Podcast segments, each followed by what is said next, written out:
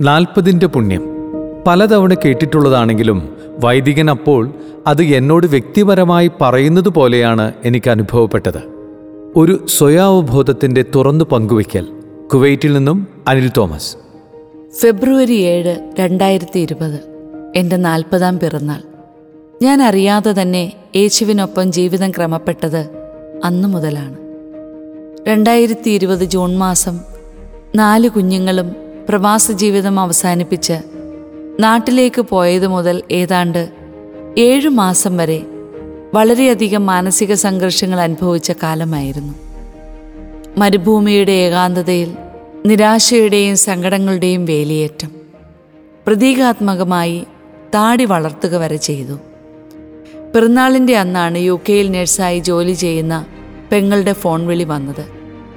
ആശംസകൾ നേർന്നതിന് ശേഷം അവൾ പറഞ്ഞു ചേട്ടൻ ഐ എൽ ടി എസ് ഒന്നുകൂടി ഒന്ന് ശ്രമിച്ചു നോക്കിക്കേ. ഇപ്പോൾ പ്രത്യേകിച്ച് പ്രാരാബ്ദങ്ങളൊന്നും ഇല്ലല്ലോ. നാല് തവണ പരിശ്രമിച്ച് പരാജയപ്പെട്ട എനിക്ക് പതിനൊന്നാം തവണ വിജയിച്ചു വന്ന അവളുടെ വാക്കുകൾ പ്രചോദനമായി. അന്നു തന്നെ ഇതേ നിർദ്ദേശം ഏറ്റവും അടുത്ത ഒരു അങ്കിളിൽ നിന്നും ഉണ്ടായി. ഞാൻ ഏതായാലും പഠിക്കാൻ തീരുമാനിച്ചു. രണ്ടായിരത്തി ഇരുപത്തിയൊന്ന് മാർച്ച് ഇരുപത്തിയേഴിന് അഞ്ചാം വട്ടം പരീക്ഷ എഴുതി. റിസൾട്ട് വന്നത് ഏപ്രിൽ അഞ്ചിന് ഉയർപ്പ് തിരുനാളിന്റെ അന്ന്. എങ്കിലും എനിക്ക് ആവശ്യത്തിനുള്ള സ്കോർ ലഭിച്ചില്ല. തെല്ല് നിരാശയോടെ റിസൾട്ടിലേക്ക് നോക്കിയിരുന്നപ്പോഴാണ് ഉയർപ്പ് കുർബാന കൂടിയിട്ടില്ല എന്നോർത്തത്. പെട്ടെന്ന് തന്നെ ചർച്ചിന്റെ സൈറ്റിൽ കയറി കുർബാന ബുക്ക് ചെയ്യാൻ നോക്കി. മലയാളം ഇംഗ്ലീഷ് കുർബാനകൾക്കൊന്നും സീറ്റില്ല. തമിഴ് കുർബാനയ്ക്ക് നാലഞ്ച് സീറ്റുണ്ട്. പെട്ടെന്ന് ബുക്ക് ചെയ്ത് കുർബാനയ്ക്കായി പള്ളിയിലേക്ക്. പരിശുദ്ധാത്മാവിന്റെ കൃപയാൽ കുർബാന മനസ്സിലാക്കി തന്നെ പങ്കെടുക്കാൻ സാധിച്ചു. കുർബാന മധ്യേ വയോധികനായ വൈദികൻ പറഞ്ഞ സന്ദേശം എന്നെ ഇരുത്തി ചിന്തിപ്പിച്ചു.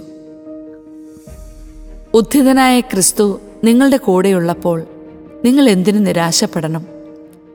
പലതവണ കേട്ടിട്ടുള്ളതാണെങ്കിലും വൈദികൻ അപ്പോഴത് എന്നോട് വ്യക്തിപരമായി പറയുന്നതായിട്ടാണ് അനുഭവപ്പെട്ടത്. ഉദ്ധിതന്റെ അദൃശ്യ സാന്നിധ്യം ജീവിതത്തിൽ അനുഭവിച്ചു തുടങ്ങിയ നിമിഷം. അന്നു മുതൽ ജീവിതം യേശുവിനൊപ്പം ക്രമപ്പെടുന്നത് ഞാൻ അറിഞ്ഞു. മുടക്കമില്ലാത്ത കുർബാനകൾ മനസ്സിരുത്തിയുള്ള വചനവായനകൾ മാതാവിന്റെ കൂടെയുള്ള ജപമാല യാത്രകൾ വല്ലാത്തൊരു ധൈര്യവും ആത്മവിശ്വാസവും ലക്ഷ്യബോധവും എന്നിലേക്ക് കടന്നു വരുന്നത് ഞാൻ അറിഞ്ഞു. നമുക്ക് വെളിപ്പെടാനിരിക്കുന്ന മഹത്വത്തോട് തുലനം ചെയ്യുമ്പോൾ ഇന്നത്തെ കഷ്ടതകൾ നിസ്സാരമാണെന്ന് ഞാൻ കരുതുന്നു. റോമ എട്ട് പതിനെട്ട്.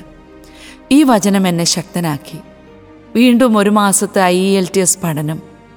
തൊഴിലാളി മധ്യസ്ഥനായ ഔസപിതാവിന്റെ തിരുനാളിന്റെ അന്ന് പരീക്ഷാ ഹാളിനുള്ളിലേക്ക് കയറുന്നതിന് മുമ്പ് ഔസപിതാവിനോട് സ്വകാര്യമായി പറഞ്ഞു ഞാനും ഒരു തൊഴിലാളിയാണേ മിന്നിച്ചേക്കണേ. ഏതായാലും തിരുക്കുടുംബം ഇത്തവണ എന്റെ പ്രാർത്ഥന കേട്ടു. I L T S cleared. പിന്നീട് എല്ലാം ശരവേഗത്തിലായിരുന്നു. C B T exam interview registration. ഞാൻ ഈ കുറിപ്പ് എഴുതുമ്പോൾ യു കെയിലേക്കുള്ള ജോബ് ഓഫർ ലെറ്റർ എന്റെ മേശപ്പുറത്തിരിപ്പുണ്ട്. കേരളത്തിൽ നിന്നും പഠിച്ചിറങ്ങുന്ന ഓരോ നേഴ്സിന്റെയും സ്വപ്നങ്ങളിൽ I E L T S എന്നുമുണ്ട്. പക്ഷേ പലരും ആ കടമ്പയിൽ തട്ടി വീണു പോകുന്നു. പലതവണ ശ്രമിച്ച് ഒടുവിൽ നിരാശയിലേക്കും. പക്ഷേ ഉദ്ധിതനായ ക്രിസ്തുവിന്റെ കൈപിടിച്ച് അവിടുത്തെ വചനങ്ങളെ വിജയമന്ത്രങ്ങളായി ഉരുവിട്ട് ശ്രമിച്ചു നോക്കൂ. അത്ഭുതങ്ങൾ നിങ്ങളെ തേടി വരും ഇത് എന്റെ അനുഭവമാണ്. വചനം പറയുന്നു ദൈവം നമ്മുടെ പക്ഷത്തെങ്കിൽ ആര് നമുക്കെതിരെ നിൽക്കും? ചാരയിരിക്കുന്നവൻ കരുണാമയനും ശക്തനുമാണ്.